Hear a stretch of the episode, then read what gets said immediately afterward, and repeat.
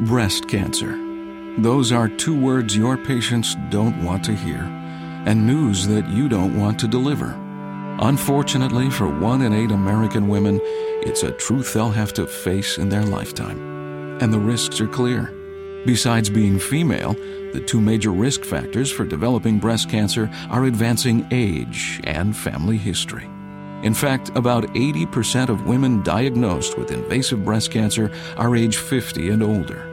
And while family history of the disease is an important risk factor, up to 80% of women diagnosed with breast cancer don't have one. Unfortunately, many women still have misperceptions about who is at risk.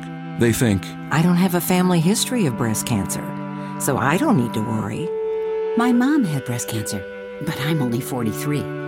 The good news is that with early detection, we can try to reduce the risk of breast cancer mortality. Through awareness and education, we hope to improve patients' willingness to be screened for breast cancer. To help in this effort, Lilly has created the Strength in Knowing Breast Cancer Awareness Program and website.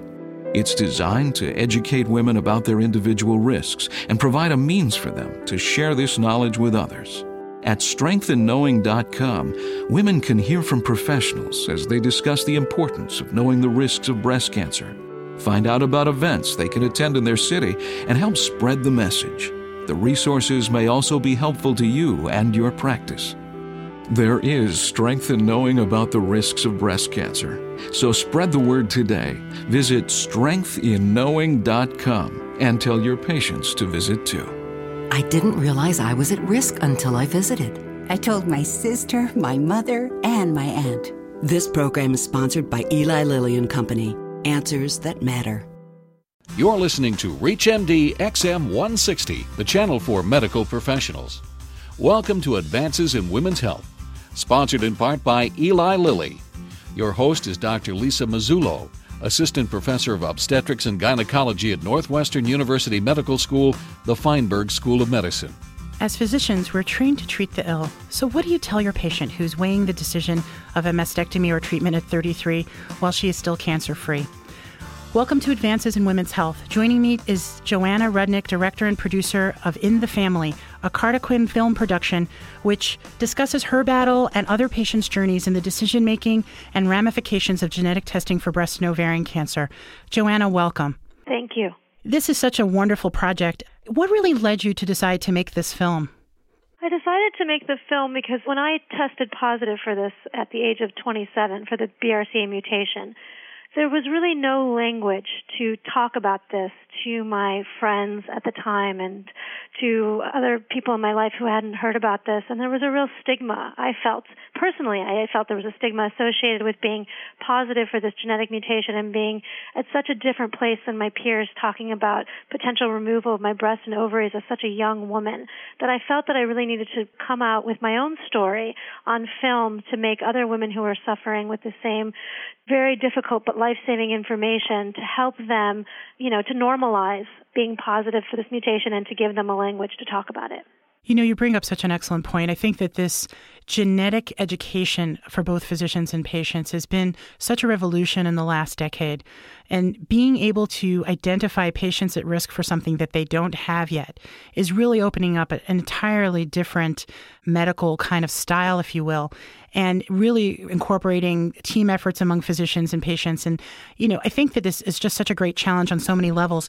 What do you think were some of the greatest dilemmas that you faced in your diagnosis? Yeah, and I think that, you know, I'm still facing them. This is six years ago, and I'm still facing these same dilemmas. I think one of the things was just how to understand and take in the risk without feeling like a term that you've heard often, probably a ticking time bomb, to know that my risks were so high of developing both diseases, but to learn how to live despite having this information and to view it as not necessarily doomsday, but as life saving information, as I could take control of my own health. I could avoid getting the ovarian cancer that my mother got at the age of 43, that I did have, you know, these physicians looking out after me and that this was in fact life saving. So I think that was the real dilemma is how to actually take in this information and also how to define yourself and to live despite the risk and to live in those sort of what I consider to me to be these pre-surgery years where I have not yet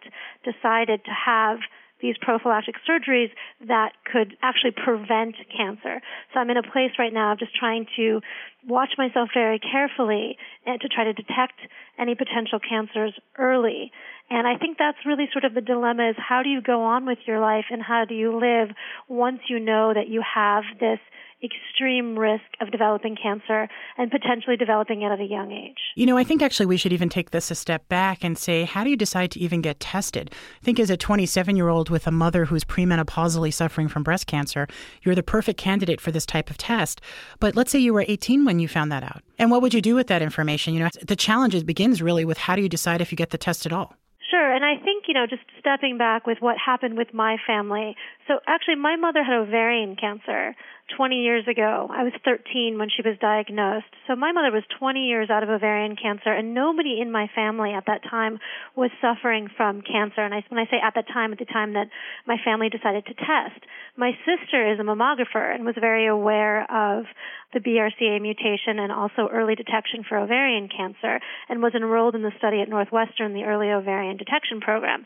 And when they mentioned that we might be candidates for genetic testing, we were all very surprised. We did not see a typical pattern in my family. That was until we actually sat down and started doing our, our pedigree or family tree with a genetic counselor. And what we realized was there was a lot more breast and ovarian cancer in other generations than we had thought, but no one had actually talked about it. Mm-hmm. Or put it all together for you. Yeah, we had to sit around at Thanksgiving and talk about how much breast and ovarian cancer were in the family. It was something that we didn't want to talk about. We wanted to put my mother's cancer behind us and move on. So when this all came back into our lives, you know, so long after my mother's original diagnosis, it was a bit of a shock for all of us. And it was certainly a shock when my mother tested positive. Well, you know, I think there are a couple of things that are obviously very important. I think the dilemma of making the decision to get tested is true because then you are faced with all of these choices, which are really none of them are excellent choices. They're all things about, you know, surgical interventions and medications that have side effects. And, you know, I think that none of these decisions are easy for people. Do you think that there was anywhere in your journey that something was particularly helpful in helping you make the decision to get testing or what to think about in the future to do with it? Absolutely. And sort of just stepping back a little bit to the decision to test at the time when I, after my mother had tested positive, my older sister tested negative, and it was my turn to test. To be honest, I really did not understand the gravity of testing positive at that time. I didn't really understand that I was going to be faced with choices of whether or not to have surgery to remove my breast and ovaries to avoid cancer. And I don't think I realized how high my risk would be if I tested positive. So even though I had seen a genetic counselor before I got my blood drawn, I think it just didn't soak in for such a young woman what this would mean to my life. And that was really one of the reasons also that I wanted to make the film because I felt that women should have as much information as possible going into the decision to test. If you've just tuned in, you're listening to the Advances in Women's Health on ReachMD XM157, the channel for medical professionals. I'm Dr. Lisa Mazzullo, and Joanna Rudnick and I are discussing her experience learning that she carried the BRCA gene and her experience as it's gone into the research of her film in the family. Joanna, we were just talking about your decision making and getting testing and being somewhat unprepared for the ramifications of decision making after being BRCA positive. You said you met with a genetic counselor. Had you gone to any other physicians for counseling in addition to that? I had not. I had one meeting with a genetic counselor. I was living in New York at the time, and I drew my blood for the test on the same day that I had met with a genetic counselor. And then I came back a month later to get my test results. So I had two meetings with a genetic counselor before finding out that I carried the BRCA mutation. You know, I think as a physician, I talk about this issue with patients at risk all the time, but personally don't do the genetic testing. And so I think for a lot of women now, especially as awareness has gotten greater, is that they meet with a physician, have a discussion about the risks and hopefully the ramifications that you missed initially, and then meet a genetic counselor and go over the details of numbers. So I think that's actually changed and is improving Absolutely. I agree with you. And I think you, you also said, you know, what have I learned along the way? And along the way of making this film, which has been an incredible gift in the sense it has been a catharsis in dealing with testing positive, I have connected with a whole community of women through Facing Our Risk of Cancer Empowered, which is an online support group for women who carry the mutation. And I've learned about what my options are, and women have shared the reconstructions and surgeries that they've had, and I've really been educated, I would say, not only by my physicians who are extremely knowledgeable, and I'm grateful for them, but also by the community of women who are dealing with this really unique set of issues, and it's unique in the sense that we're not part, for those of us who are what we call previvors, in the sense that we know that we have this extreme risk of developing breast and ovarian cancer, yet we have never had cancer and are still faced with some of the issues, like possibly removing breasts and ovaries that someone who might have a disease would be faced with. We're in a really unique community, and I think women have really reached out and helped each other with these unique set of choices that we also can't talk to our mothers and grandmothers about because they weren't in the same situation generation. This is really a generational change. I think that's absolutely true. I think the previvor first generation after diagnosis has really revolutionized medicine in a way that we've never seen before, planning to treat people for things they don't have yet. It's anticipatory medicine, which is brand new to everybody, I think. I find it interesting that you say it's difficult to talk to your more mature family members about it. When you did decide to get testing and have gone through some of the dilemmas of decision making for treatment, have you then gone back and discussed it with them again?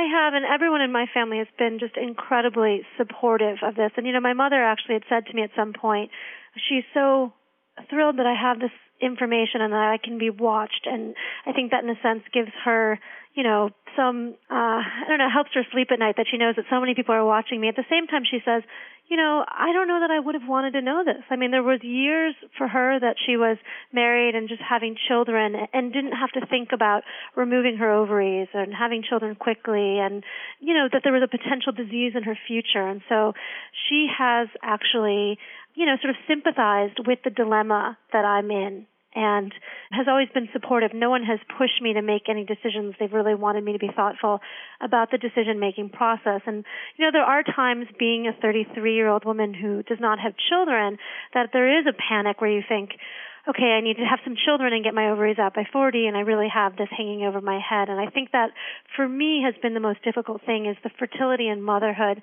aspects of this. And how do you actually not let that sort of propel your life further or put this incredible added pressure on you. And I think that's a new set of questions also for physicians and for genetic counselors is how do you counsel women to deal with that question and that inevitability that comes with knowing you're positive when you don't have children. Special thanks to our guest, Joanna Rudnick, director and producer of In the Family, a film that chronicles her and many patients' journeys in their testing positive for BRCA and the decisions that these patients must make with their doctors. You've been listening to Advances in Women's Health on ReachMD XM 157. For questions, comments, complete program information, and on demand podcasts, please visit us at ReachMD.com. Thank you for listening to Advances in Women's Health, sponsored in part by Eli Lilly, with your host, Dr. Lisa Mazzullo. For more details on the interviews and conversations in this week's show, or to download the segment, please go to ReachMD.com forward slash women's health.